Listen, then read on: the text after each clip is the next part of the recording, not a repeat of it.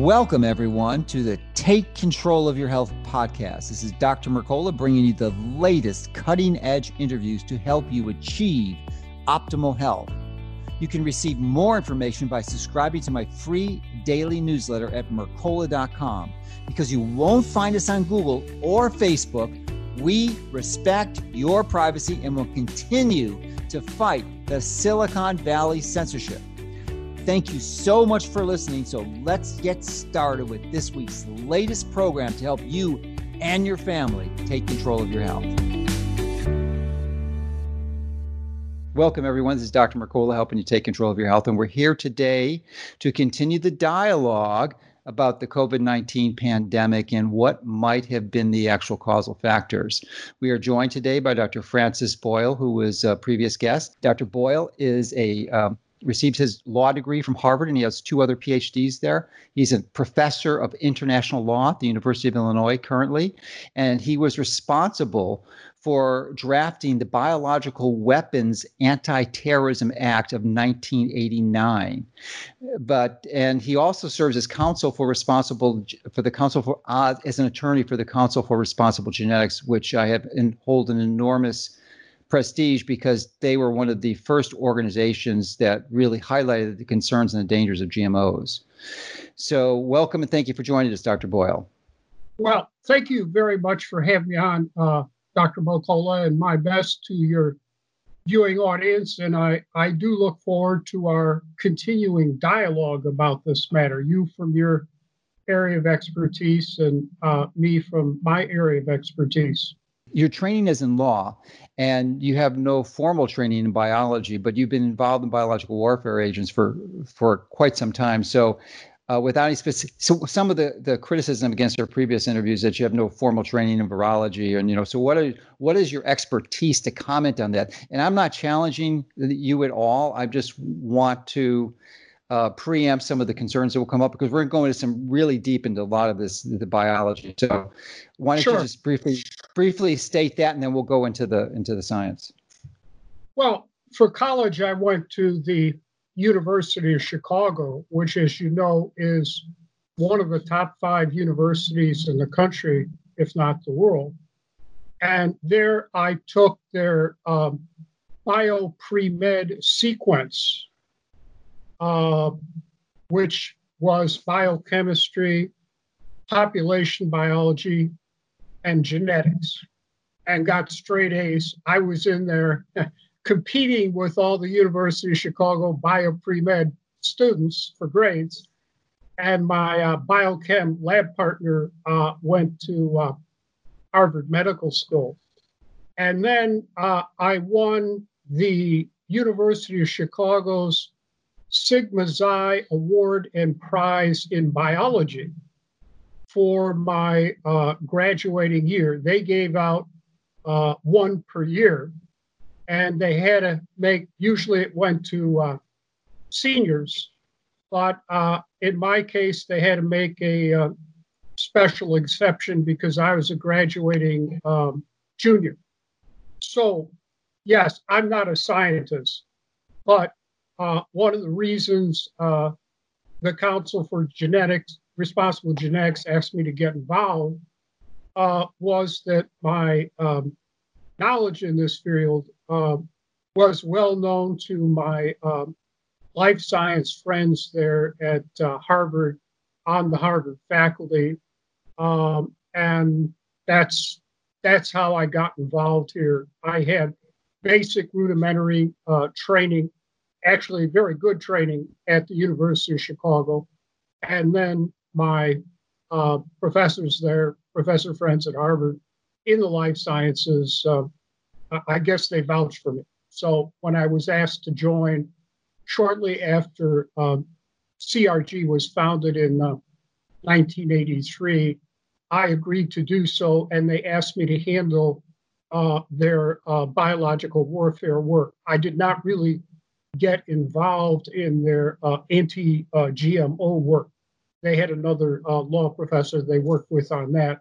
And that was fine with me because all that uh, biological warfare work was uh, more than enough. Quite, uh, more than enough to uh, keep me busy. Although I, I did keep an eye on their anti-GMO work, and of course, I uh, fully agree. Indeed, it's, it's interesting, uh, Doctor. You might not know, but uh, Monsanto, which you know, Frankenfoods. Uh, when I started out with my uh, uh, Biological Weapons Anti-Terrorism Act to get it passed, um, I had a meeting with a top official from Monsanto, whose uh, headquarters there is in St. Louis, and I wanted to, ex- and I met with him to explain that the Biological Warfare Anti-Terrorism Act was not designed to go after GMO food. And I wanted to assure him of that because I did not want Monsanto lobbying against me. The uh, uh, official from Monsanto said, fine, we do not plan to get into uh, biological warfare weapons work because this would tarnish our name brand. You know, you, you don't want to eat Wheaties made with a biowarfare lab. Well, doctor, guess what? Uh, years later, and as I speak today, Monsanto set up a BSL 4 laboratory oh in its corporate headquarters in St. Louis. Oh my so gosh! Break down the the uh, building there for where they're GMOing your uh, Wheaties. Uh, they are working on every type of hideous biological warfare work you could possibly imagine. Uh, yeah. That's a true story. So Monsanto has finally uh, um, united uh, Frankenfoods with Nazi biowarfare work. So you too can have some uh, coronavirus on your Wheaties if you want to. Well, well, let's be clear. There, there's no indication that they're working on coronavirus. But from our previous conversation, you made it really clear that the, from your viewpoint, the only purpose of a BSL-4 biological safety laboratory level four lab was a biological offensive warfare agents. Is that correct? That's correct. There's no. Uh, I mean, you're free to disagree with me, but I know of no legitimate yeah. uh, scientific or medical reason um, for a BSL 4 or a BSL 3. None. Okay, so let's go to the, the pandemic. Well, now. by the way, I, I, believe Monsanto was working on Ebola. So uh, okay. you can have uh, Ebola uh, uh, uh, sprinkled on your Wheaties if you want to. But yeah. I, I, think that needs to get out to those involved in, in the uh, anti GMO food movement. And as you know, now Monsanto has been taken over by the unreconstructed Nazis there at Bayer. That's so, right. Uh, doesn't surprise me at all. This is what we are up against, Doctor. Okay, well, that's a, that's a tangential, an important but tangential discussion, and there's so much to, to review here with uh, COVID 19. So, the primary one is that it is a, and you hear this all the time, but I think it just because we're just overwhelmed and, and, there's so much fear going on here that we tend to really not appreciate what this word means, but it is always called the novel coronavirus. I want to emphasize novel. Novel means new, means it has not been previously known to exist in the human species. That's what this means, novel coronavirus. So it never existed before. The existing and currently held view is that this was transmitted through animals, a, term that's called zoonotic transmission, which you uh, heartily dismissed in our last conversation, and and we didn't really go into the details. But uh, since our conversation, there was a paper published in uh, I think Nature uh, that refuted that, and it and one of the authors was one of the people that we're going to be talking about who really started this and probably designed this whole virus as, uh, over ten years ago. Uh, so. Uh, I, I, just want to, with with that in mind, I, I'd like to go into a little detail in some of the documentation to establish that this is indeed an engineered synthetic virus that was not, and emphasize not transmitted from animal species to the humans without without a human intervention. So, a- along those lines, there was a paper published by some of the physicians who first treated the uh, coronavirus uh, patients in China, and it was published in Lancet in January. And they showed that uh, the patient zero one who was believed to start the transmission was nowhere near the market. And there were no bats even close to the seafood market. And at least one third of the patients reviewed had no exposure to the seafood market. So most of the experts seem to use or, or, use this as solid data to support that this was not zoonotically transmitted. And I wonder if you have any comments on that study.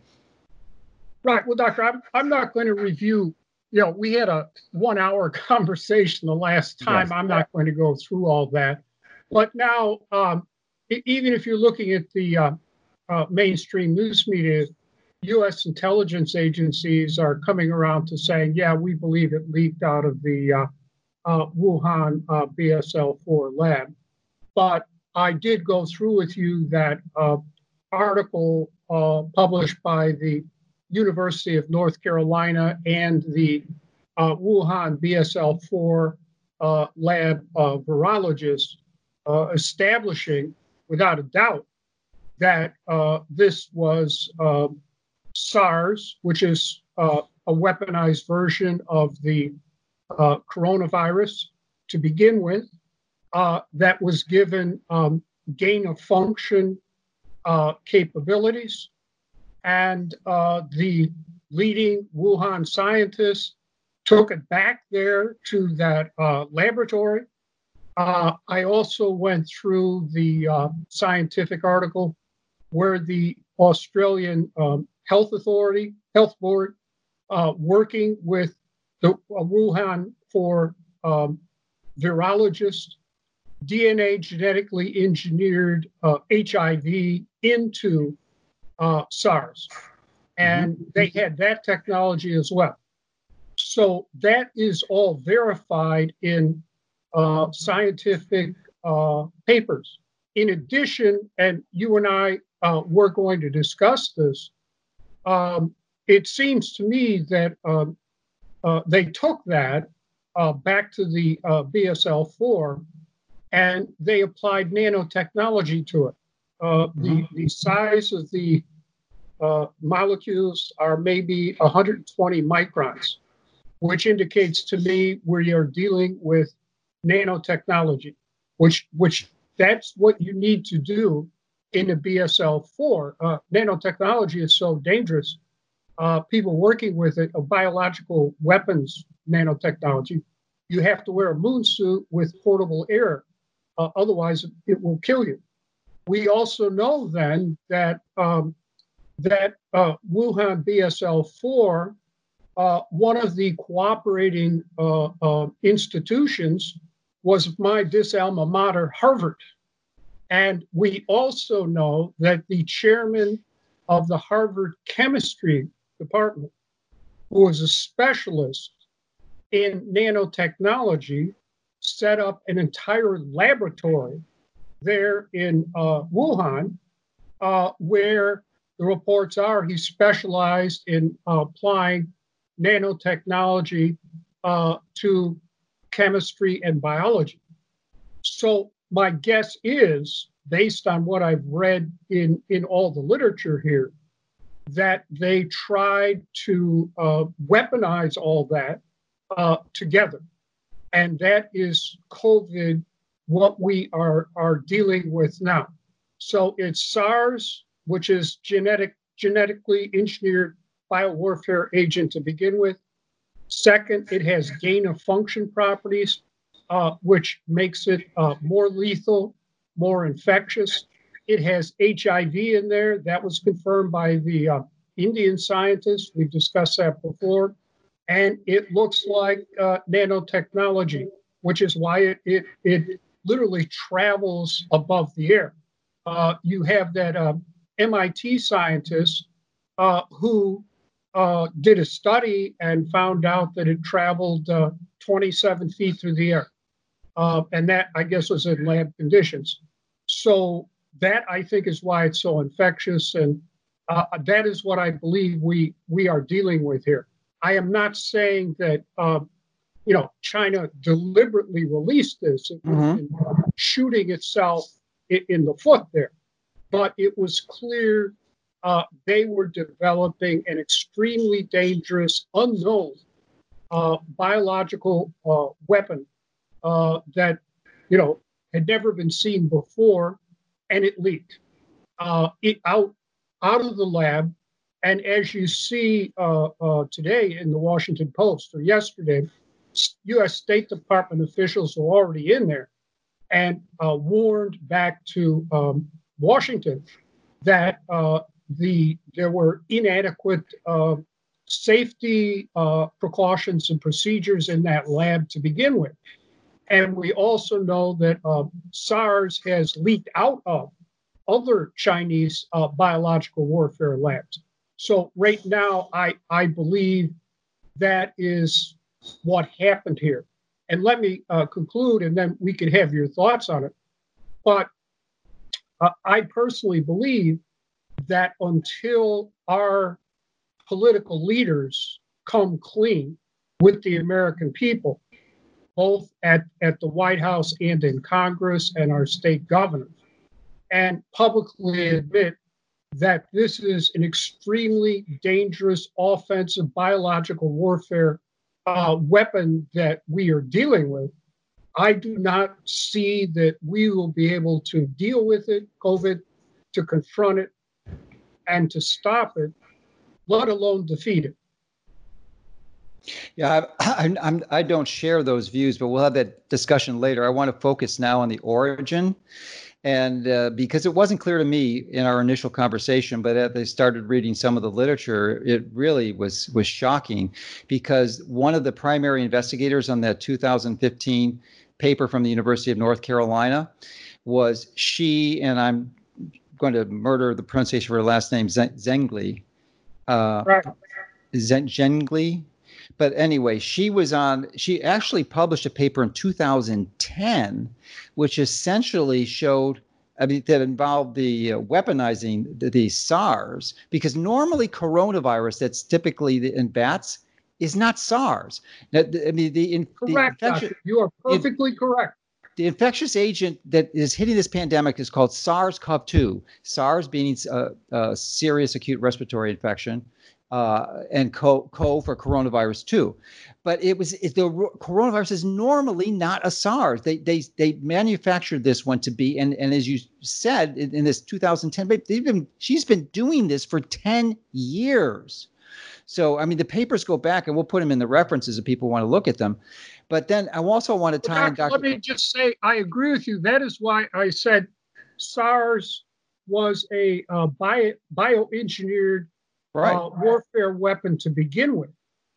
That's and, and that is what uh, certainly at North Carolina and also with the uh, uh, Australian lab, they they were trying to make it even more dangerous uh, with the gain of function and the HIV. So I agree with you 100% on that. That SARS was a biological warfare to begin with. It leaked, uh, uh, and that is the origins of the SARS epidemic to begin with. Yes. Yeah. So I, just, I just wanted to say I agree with that analysis. Okay, and then the Indian paper you referenced actually showed that that rather than nebulously saying it's just HIV, there's a specific protein. It's an envelope protein. It's called GP41 that was actually integrated in the the, the RNA sequences of the, the SARS-CoV-2 the one the, the infectious agent that we're dealing with now. That was discussed in the Indian paper. But I want to tie in the nanotechnology. Again, uh, I, I, wanted to uh, also say that was the conclusion of the scientific article uh, I previously discussed uh, involving, uh, I believe it's the same Dr. Uh, G there, and yeah. the Australian Health Board. They published it and it's clear they DNA genetically engineered HIV into SARS, which is a biological warfare agent to begin with, Doctor. Yes. Yes. Yeah. So uh, it's it's interesting because you mentioned. I mean, you you you have three degrees from Harvard, and the chairman of the Harvard Department of Chemistry, Dr. Charles Lieber, was arrested late last year, early this year, uh, by the federal agencies uh, for uh, essentially double dipping. I mean, Chinese the, were paying him, they paid him a million and a half dollars initially and $50,000 a month from 2012 to 2017. This has not been going on since last year. That's eight years ago he started this project. And as you mentioned, his, his specific area of expertise is nanoscience. So I'm wondering if you have any thoughts as to what was specifically how the technology was integrated into the engineering of this virus. Because I mean, normally viral particles are already at nanotech size. I mean, they're really they're into the nanometer range, typically 100 nanometers or less, even. So, I mean, I'm, do you have any thoughts on how was how that? Sure, because the the Amerithrax uh, uh, attack uh, that was nanotechnology. There, you had a um, trillion spores per gram on Amerithrax. And just like uh, COVID, it floated through the air. Mm. And I was able to determine a uh, um, another professor uh, of chemistry spoke, uh, uh, working on nanotechnology, who was also working at the Pentagon at the same time. So I think it was uh, Amerithrax was behind, and nano, nanotechnology was behind Amerithrax. I think there's a very high likelihood that uh, nanotechnology was involved here, which is again is why the the six months by the six feet by the CDC will get you killed. It's preposterous. Um, even doubling that uh, will do you no good if there is nanotechnology, it floats on the air. I believe that is what accounts for the 27 feet uh, by the MIT uh, scientist here.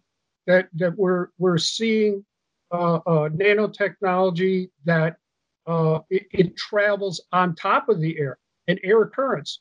Uh, that's what I believe is going on. That's my educated guess here, doctor. I'm trying to put two plus okay. two together. Plus, the notion, the cover story here, that Harvard uh, didn't know what was going on is preposterous.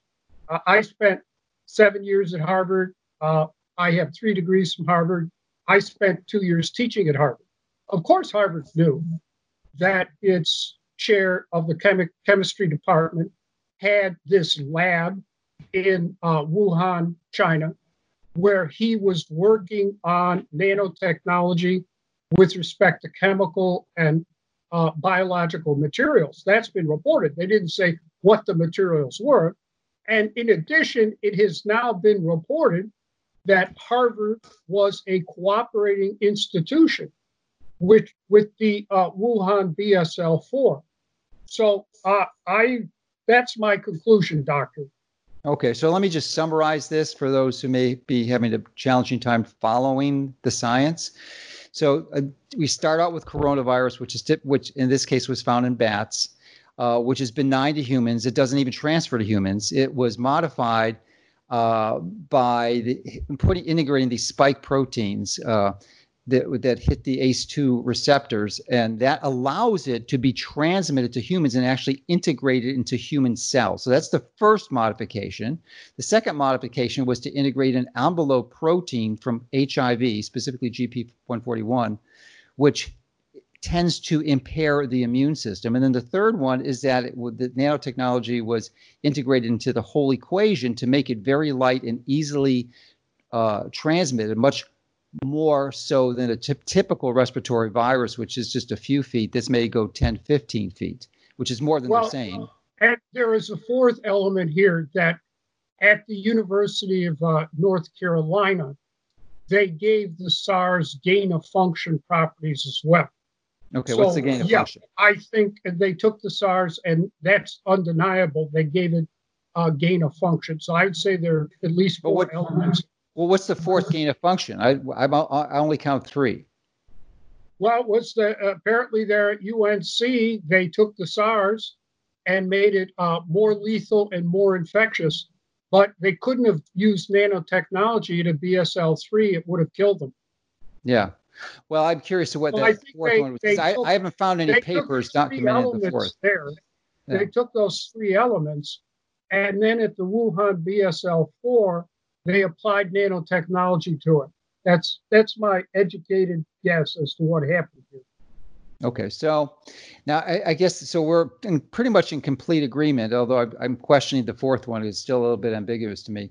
But essentially, it's an engineered virus that was designed to infect and cause harm to humans.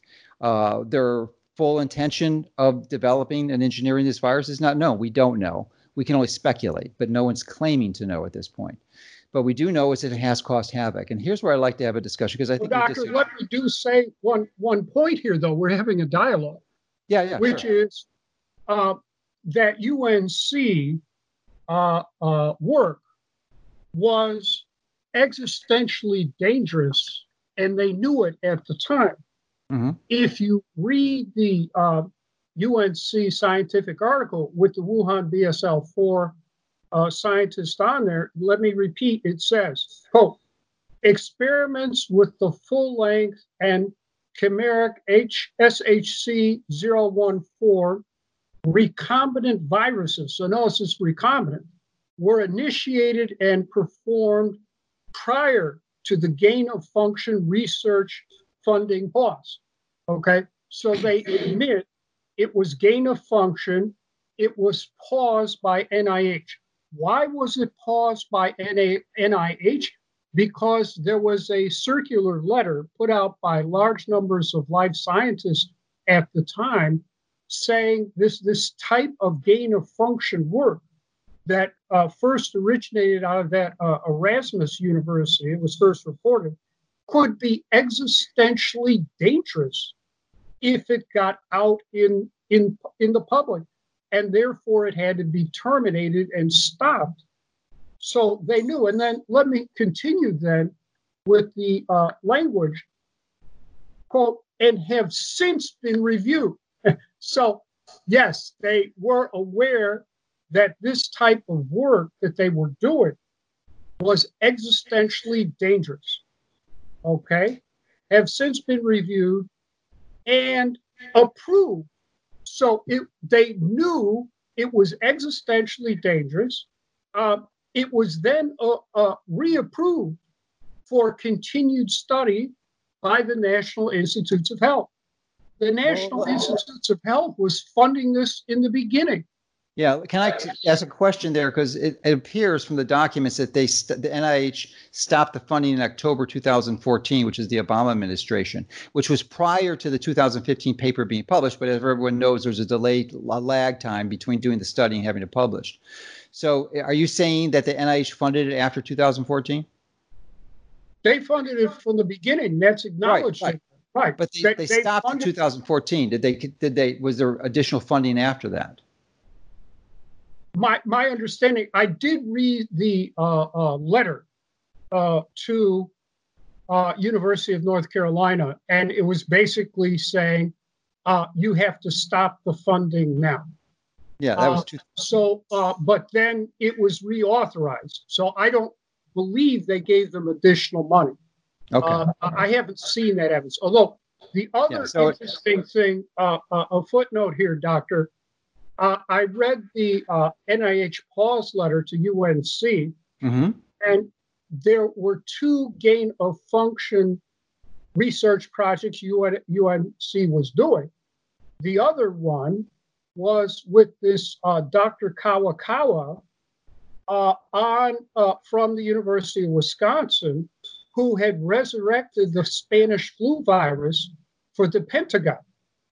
And he, according to the pause letter, was also there uh, doing gain of function work on the flu virus. One could only conclude it was the Spanish flu virus. It did not say the Spanish flu, but they also put a gain of function pause on that type of deadly research too. To give you an example of how dangerous it is. I mean, we have the Spanish flu. We all know what that is. So imagine giving the Spanish flu gain of function properties, making it even more lethal and more infectious. That's exactly what was going on there at that UNC lab. And I suspect the pause on Kawakawa's work was lifted too. I haven't read that. I haven't gotten that far. So um, this was, uh, I would say, again, existentially dangerous work that was going on at that UNC lab. Everyone knew it. NIH uh, funded it. Uh, NIAID under Dr. Fauci uh, funded it as well. They knew exactly how dangerous this was. They paused it and then they resumed it. Okay. Thank you for that. And I'd like your comments on the paper that was published in Nature that most of the scientific community is using to establish the fact that this was zoonotically transmitted. And guess who was the author of that paper? She, the one who did the research to weaponize it. I mean, she. I mean, she, Nature is probably one of the most respectable science journals in the world, and uh, she got it published there. So I wonder what your comments are on that paper. That was published in February. Well, sure, doctor. Uh, uh, the the problem is that you know all these. Uh, I don't mean any disrespect to scientists, as you know. Uh, sure. At Harvard, MIT, I worked with world class life scientists. Okay, my teacher of uh, population biology, Richard C. Lewontin, the number one professor of population biology in the world. Alexander Agassiz research professor of biology and zoology, now emeritus. George Wald, the Nobel Prize winner in biology at Harvard, good friends with him. He, no longer with us, unfortunately. Ruth Hubbard, his wife, and the first uh, uh, tenured professor of biology, female, at Harvard, and, and a leading force in uh, against biopiracy. I mean no disrespect. But that being said, these so-called uh, uh, prestigious um, uh, scientific uh, uh, journals uh, either are slipshod or bought off by ads putting put in there by the drug drug industry or something like that. Just to give you one example, and that is I was the one who publicly blew the whistle on the fact that the Black West African uh, Ebola pandemic came out of the uh, US government's uh, BSL 4 lab in Sierra Leone. All right, that went all over the internet, this, that, and the other thing. So all of a sudden, uh, uh, in reaction to me, in, in an attempt to discredit me, there came out an article in the uh, American Association for the Advancement of Science publication, Science. I'm sure you're familiar with that. Okay. And this article was uh, uh, produced uh, by uh, a researcher, a scientist at the Harvard MIT Broad Institute. Okay. Apparently, a distinguished institute, this, that, and the other thing saying, oh no, Boyle is wrong. Uh, what really happened here, I did a, uh, um, genetic sequencing uh, on uh, uh, bats. And what happened was uh, bats hopped, they jumped all the way over from East Africa to West Africa.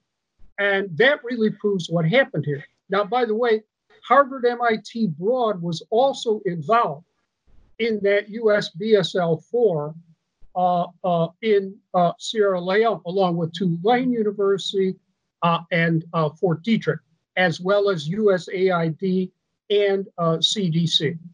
So I was asked to um, comment on this article that was published in AAAS Science magazine and by you know, Harvard, MIT Broad and, you know, uh, I regret to say that uh, these reviewers just get buffalo uh, about uh, uh, names.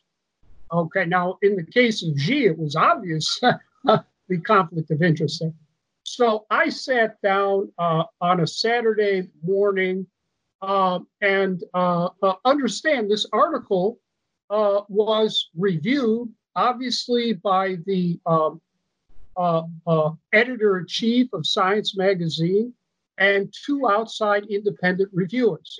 that's the way scholarship does done, gets done, as you know, in all scholarly journals. They all signed off on it. So I sat down here uh, in my bedroom on a Saturday morning, uh, wearing my uh, PJs, reclining in bed, sipping some uh, uh, gourmet coffee, and uh, I demolished it in seven minutes because in a footnote she had completely made up statistics out of thin air, and it was very clear the whole thing was a setup. Well, that was the end of that. So uh, I regret to report that um, you have a lot of uh, uh, so-called scientific uh, uh, articles that basically are junk science that make their way even through uh, prestigious publications like Nature uh, uh, and uh, Science Magazine that I've dealt with. Yes, that's been my experience. But in this case, uh, it, it, in the, the Ebola case, there you had Harvard, MIT Broad. So, whoa, Harvard, MIT, be careful, roll back. Of course, hey, I have three degrees from Harvard. Harvard doesn't impress me, okay? Um, and, and, spent two years teaching there at five. Uh, so I didn't roll over and play dead. But in this case, she was right there. That that should have been rejected immediately uh, by their uh, editor in chief let alone by their two outside uh, uh, scientists doing uh, peer review. Someone should have said, "Hey, she's up to her eyeballs in this stuff. Con- How can we possibly accept anything?" Yeah, conflict of interest. Of so, thank you, thank you for reviewing that. Now, I'd like to progress into an area where we have some disagreement. I mean, doctor, does that make sense to you? No, it makes sense. Yeah, I mean, it, it, it is surprising that Nature would have published it, considering she's got a 10 year history of working in this area and engineering the virus that is well established. So clearly, their peer reviewers either ignored it or were unaware of it. I don't know.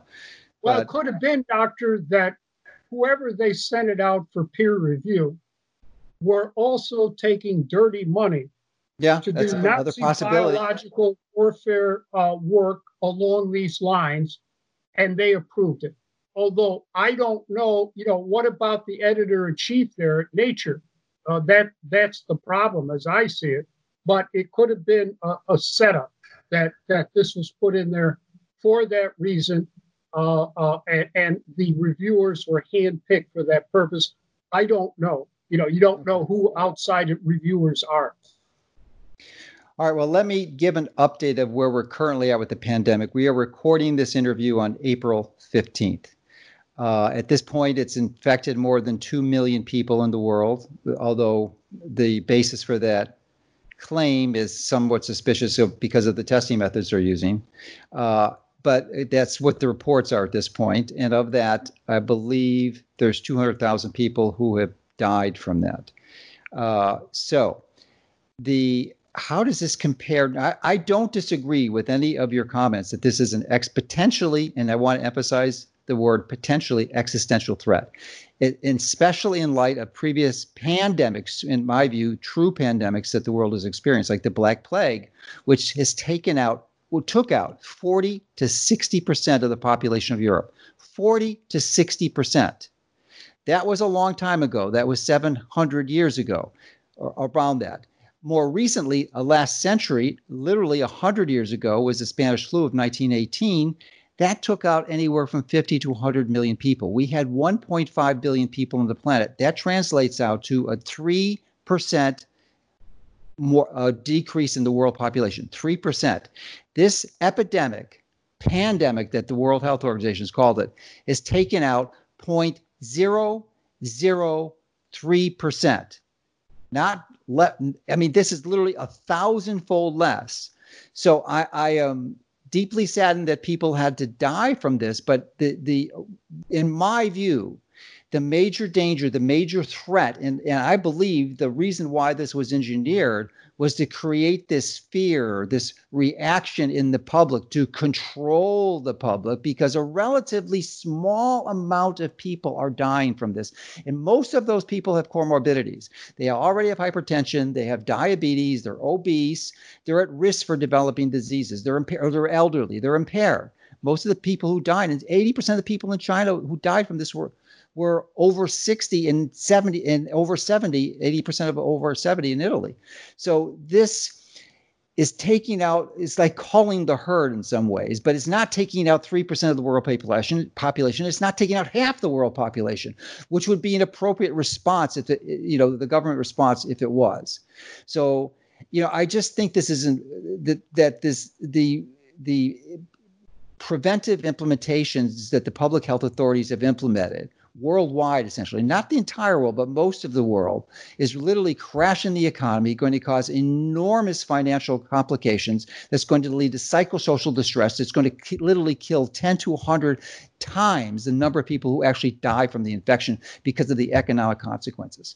And let alone the shifting of financial assets that's going to result from the enormous manipulation that's going to, that, from the likely the biggest financial collapse in the history of this country as a result of this pandemic. Well, Doctor, let, let me say this. Um, Thank you for letting me finish that, by the way. Oh, sure. I wanted to hear what you had to say. Uh, certainly, I believe that governments, including our own, are piggybacking on COVID to promote their own agendas of totalitarian control. Uh, I, I agree 100% with that. However, uh, I do respectfully uh, disagree with the lethality here. Those statistics that you cited uh, are, you know, completely unreliable. Uh, SARS was reported to have a 15% lethality rate at the end of the day, 15%. And uh, we've already agreed that basically we are dealing here with turbocharged SARS. Mm-hmm. So I have previously estimated that uh, it, it, it's a minimum of 15%. Uh, it, it, could go up. Uh, uh, someone did a disaggregation of Chinese figures and came up with 16%. A British health, uh, uh, a public health person ran a computer model. He figured 18%. But let's take a minimum of, of 15% uh, lethality here. And I think it's more because, you know, we've got. Uh, uh, but there, there's, there's an enormous amount of wealth of data out there. Recent publications, the data you're citing is from early in the epidemic that show that the that it is well under one percent. I've I've listened to many, more than ten infectious disease experts that that clearly acknowledge that the lethality is less than one percent. It, it's not Italy, much. Italy is reported to be at least 12%, and figures that are even in Italy, even the New York Times admitted that they have deliberately undercounted the 12% in Italy because that 12% is only considering people who died in hospitals and is not considering people who died in nursing homes or at home or in hospices or anything like that. And Lancet did estimate uh, 15%. So mm-hmm. I think what, uh, with all due respect to you, we're seeing figures put out there that grossly underestimate uh, uh, the lethality of what we are dealing with. As for figures from China, we can't believe you can't trust it. they're telling yeah, us. Yeah. They've We're been, lying, they've been lying on this from the get go. So Yeah, I when- think uh, when they- 15% when they had- about right to me. And even the figures here, the New York Times today uh, reported that Yeah. even the figures in New York are only people who died in the hospital. They are not counting Well, people who died in nursing homes or at home or in hospices. So uh, again, I think the um, lethality rate that we are being told, uh, I think, is deliberately being uh, underestimated. I, I would agree, disagree and say it's being overestimated, and I'll tell you why. The first of all, I agree with the China. It's shocking to me that when China had the most reported cases of COVID 19 in the world, about 82,000, and the US was far behind, and then the US passed them. China now has, I, I know, 600,000 or so. China is still at 83,000. They have essentially that, the that epi- epidemic has stopped. studies. There now been studies saying that could be figure that could be off by a figure of anywhere from 10, 10 times times. 100 times. We have Yeah. no idea. I, I, I totally agree. So, I mean, they're, they're just lying and misreporting. But the same New York Times today reported that they were adding 3,700 cases of COVID that were never diagnosed positively by blood test. They were just suspected to be a COVID 19. And the reason, but here's my reason why I think the lethality numbers are off because to, to get an accurate lethality number, you have to do a randomized survey of the population and do testing. And testing has been abysmal. To say that it's been abysmal is a serious understatement. You have to, but you say you have to have a good test. You have to to test a, a random uh, sample of the population and then get find out how many people had the infection and then how many people died. That has never been done. It's starting to be done now. They're doing the process. And when you do those studies, you're going to get a much lower number because the studies you're citing, they were testing sick patients. They weren't checking people that's 80%, that 87% of the people who were infected who had no symptoms. They weren't going to the hospital. So that clearly is going to skew the numbers in the wrong direction. The denominator was wrong. Well, Doctor, all I can say is that there is a scholarly book on SARS lethality I don't was- dispute that it's lethal. I don't that dispute was- that. that was published in 2003. Agents of Bioterrorism by a professor of microbiology, Zubay at Columbia. They, in retrospect, looked at uh, SARS lethality after it was all over, taking into account all the statistics. I have the book here. Uh, and they flat out said SARS lethality was 15%. So I believe that is what we're dealing with now, a minimum, a base of 15%. Well, the, I mean, time will tell. I mean, it's clearly the evidence will come out. We will have better testing available. We'll know what the numbers are. And I would bet you dimes to dollars, pennies to dollars, even that this is going to be well under 1%. Uh, and when we had this conversation, I think I predicted that less people would die from SARS from the SARS-CoV-2 in the U.S. than than people who died in traffic accidents. That may not be the case, but it's going to be close, and especially. Well, as of today, we've lost 30,000, and that's a gross underestimate because Yeah. we're not including uh, nursing homes or uh, hospice or people just Yeah, dying at home. We'll tally up the numbers later, of course, when they have more time to, to get out of this thing. But the initial estimates were over 2 million, over 2 million in the US alone. Then they ratcheted it down to 100,000 to 250,000. Uh, but Then last week it was 80,000. And then Right. last last week they again they ratcheted down to 60,000. Right, That's the they're current doing that on purpose.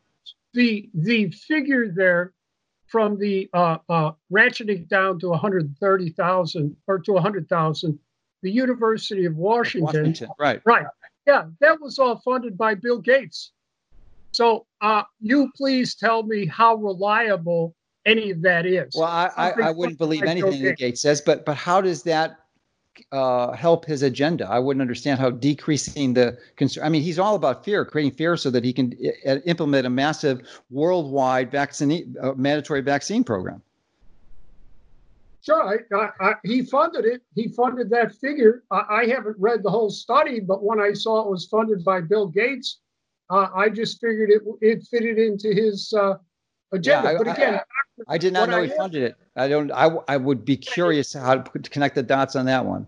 what what I am saying though is that uh, this study, Agents of Bioterrorism, Columbia University Press, when they had all the figures in on SARS, concluded it had a 15% lethality rate. Wh- Which And SARS? think- You're talking I think- SARS-CoV-1, uh, sorry. SARS-CoV-1, or SARS-CoV-2? Uh, I think it was the uh, uh, SARS-CoV-2. Yeah. Okay, Uh, so but those, is those numbers well- change by the day. But the Well, no, this is SARS-CoV-1, after it's all over. I mean, for the SARS.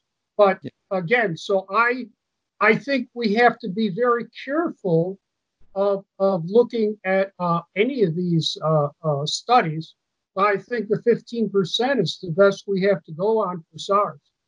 Well, um, but we, we can so we, we, we can agree to right and and and literally in weeks or months certainly later this year we'll know what the number is. It's because it appears that the epidemic is waning and that the stay-at-home restrictions will be lifted within a maybe well, even by the time this this uh, well, doctor, video is I, I again respectfully disagree with you on that. The you know they say it's waning but it's not going anywhere large numbers of people are still dying um, and it does not appear it really is under control, especially if you're listening to any of the doctors and nurses uh, uh, as to what is going on. Well, second, that... however, I would say it is clear when President Trump said he wanted to reopen the country for business, then all of a sudden we get these studies saying, "Oh, don't worry about it. It's uh, it's only a hundred thousand. Uh, and by the way, that University of Washington people, they're now working on Trump's uh, committee to reopen the United States for business. So, in my assessment, what is going on here uh, is that the plutocrats who run this country, and by the way, Trump just mentioned who they all are on his committee, they're more than happy to come up with some justification or excuse to send out uh, uh, uh, blue collar, white collar, rural, rural, whatever, out there back into um, an extremely uh, dangerous uh, environment and coming up with whatever statistics they well, want to, to well, justify. Let me, let me counter that because there are states like Colorado who have implemented severe restrictions versus South Carolina that's had very similar populations and a wide disparity in the number of uh, COVID 19 cases and deaths.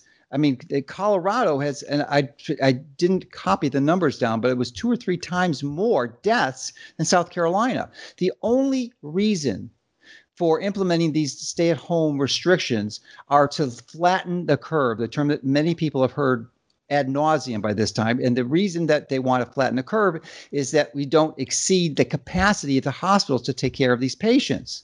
But it's not going to, it has nothing to do with causing the infection to go away. That is only done by having the infection exposed to healthy people with a healthy immune system that can develop uh, innate immune responses that was was the way that we're designed to control infections naturally. And if you're healthy, you'll do that. If you're not, you're, it could be highly problematic. So, uh, it, well, just, doctor, again, with all due respect, uh, uh, there is no evidence uh, so far that if you're exposed and then uh, uh, you develop antibodies, that you can't be reinfected. As a matter of fact, uh, these cases have already been uh, reported in, in South Korea that uh, people who were exposed, got over it, came out, and it came back. And the second time it came back, uh, uh, it was even more dangerous than the first time. So there's no evidence to believe that immunity is going to work. I would agree with you, immunity would work uh, say, on measles or mumps or something like that. But again, doctor, we are not dealing, a non-bioengineered virus. We are right. We are dealing here with uh, uh, DNA, genetically engineered. Actually, it's RNA. Virus that we have RNA. never seen before, yeah. and there is no evidence that even if you develop antibodies after the first infection, it's going to make a hill of beans difference the next time along the way. We've had no evidence to that effect so far. When you're dealing with uh, synthetic biology, which is essentially what this is, because in natural biology, we, we know precisely, we have the historical facts in, in, in history to, to understand how we can uh, uh, approach a natural threat. This is not a natural threat. This is an unnaturally synthetically laboratory derived threat. As a matter so, of fact, if you read that UNC article, it says exactly it was dealing with synthetic molecules. It's mm-hmm. in there in the footnotes. And in my Biological Weapons Anti-Terrorism Act of 1989, I specifically criminalize by that name synthetic molecules. Yes, and that is why at the first the, the whole synthetic biology uh, uh, movement science was set up by the Pentagon's DARPA.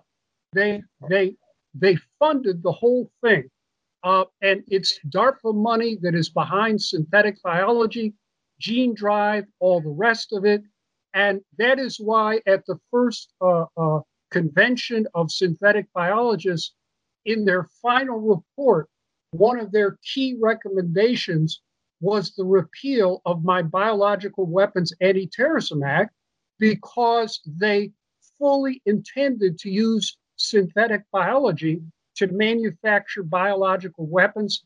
And that was used uh, at that UNC study that is also part of COVID. Yes. I agree so you, so you're a professor, a professor of international law. You drafted that international treaty on bio biowarfare agents uh, and weapons. So and that treaty still is in force right now in the United States, and I suspect maybe even China is a signatory to that treaty. So, under the current existing law, are there ramifications for violating this treaty? And if so, how do those get enforced? Sure, I agree that that the law still applies. It apply it, it provides for life imprisonment for every everyone who has done this. Uh, I resisted pressure from the Department of Justice put the death penalty in there because I'm opposed to the death penalty for any reason. But all these uh, uh, so-called scientists uh, involved at the University of North Carolina, and uh, everyone who funded this project, knowing that it was existentially dangerous, uh, and that includes uh, NIAID, Fauci, NIH, and then if you take a look at who were the scientists there, not only did, did was it UNC, Food and Drug Administration, they are now pushing vaccines and opening uh, up the country. Someone from uh, Swiss Institute of Microbiology, I'm not familiar with them. And then what it say? The Dana Farber Cancer Institute at Harvard. They Harvard was involved in that uh, UNC Wuhan for uh, um, uh, uh, SARS gain of function work. It's right there. So, of course, uh, Harvard knew what was going on uh, out there at the Wuhan BSL 4. They were a cooperating institution. And this was also since since WHO is in the media, it, it came out that this is a WHO designated research lab. So ask yourself, why was WHO designating an approved BSL 4 lab? They knew full well that this lab well, was part, of the, part, of the answer, part of the answer to that could be who who is the biggest funder of the World Health Organization? It's the Bill and Melinda Gates Foundation. That's correct. Eight percent of their budget. Right. Yeah. So uh, now, you have in the past, I believe it was in the late late 1990s, maybe early 2000s, successfully prosecuted international criminals like this. So, what what how would you prosecute these individuals you name for violating this treaty? I mean, how well, do you go about it? How do you enact I, I, it? How do you how do you get the process rolling? There are two ways. First, uh, you're you're going to have to uh, pressure uh, the Department of Justice there uh, to prosecute these people on, under Barr. Uh, that might be very difficult to do. Uh, federal statutes require uh, indictments to be brought uh, by U.S. attorneys. However, just with respect to North Carolina, um, state law applies there too. And I haven't researched North Carolina law. However, uh, I was originally hired here to teach criminal law, and I taught it for seven or eight years at the University and, of Illinois, right? Where right, you're College of Law, right? It's a law school, uh, and uh, to have criminal intent. One of the variants of criminal intent is the demonstration of grave indifference to human life and that is the criminal intent necessary for homicide.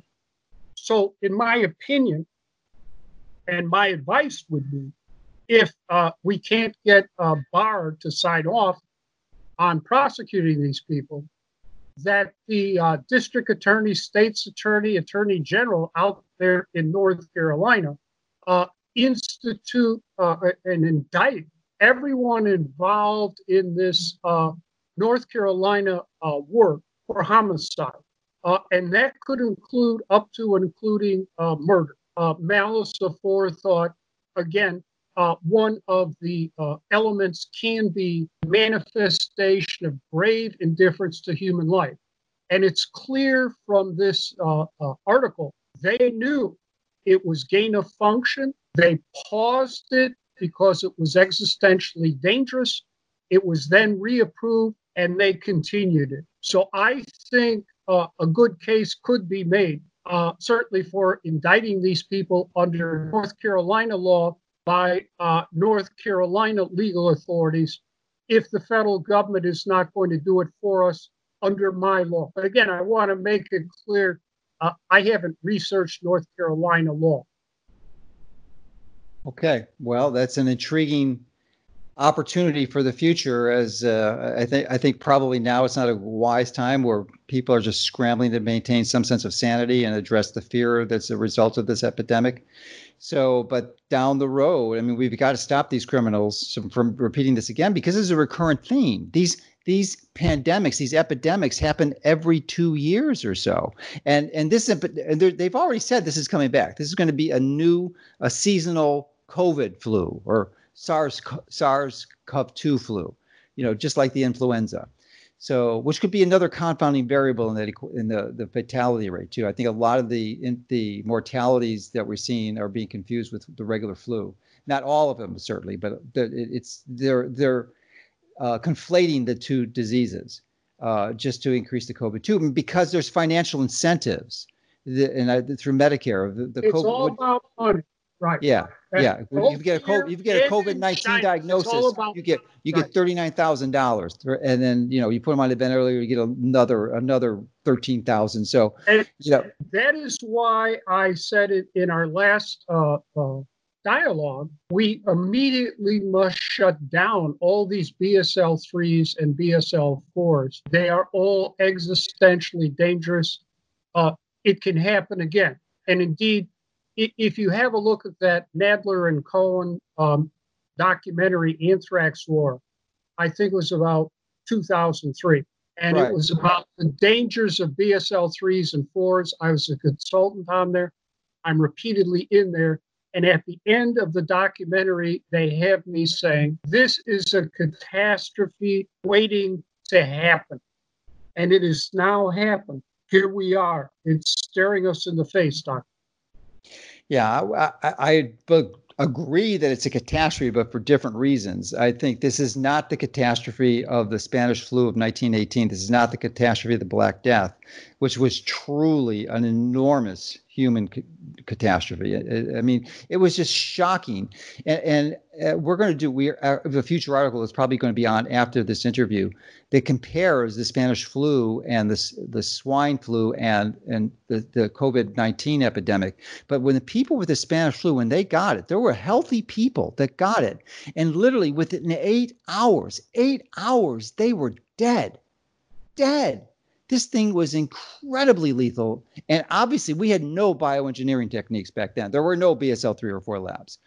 Uh, but uh, you know, it's it's just interesting how how lethal that infection truly was. Well, okay, doctor. I, I okay. think we've covered all the ground. I, I, I, think we've agreed on a lot of things. Perhaps we respectfully disagreed on some things. Yeah, if we if we uh, agreed on everything, it wouldn't be fun, would it? No, it wouldn't, and it wouldn't be uh, useful if we agreed on everything. Sure, and all right. The whole well, thanks for all your work, and was to have be, dialogue. We may be connecting with you in the future to, to follow up on the uh, prosecution for that uh, treaty that you got enacted. Yeah, I try to get the word. I I I've recommended that the governor out there, or even the uh, uh, mayor of Chapel Chapel Hill, should send either state troopers or police out there and shut down that lab and seal it off uh, as a crime scene. Sure, that should be done. Okay. But well, thank you, Doctor. I, I have to you. go. I do appreciate the uh, uh, dialogue we had today. It was, I, I thought, very productive. Thank you. All right. Thank you too. Appreciate it. Bye. Sure. Bye.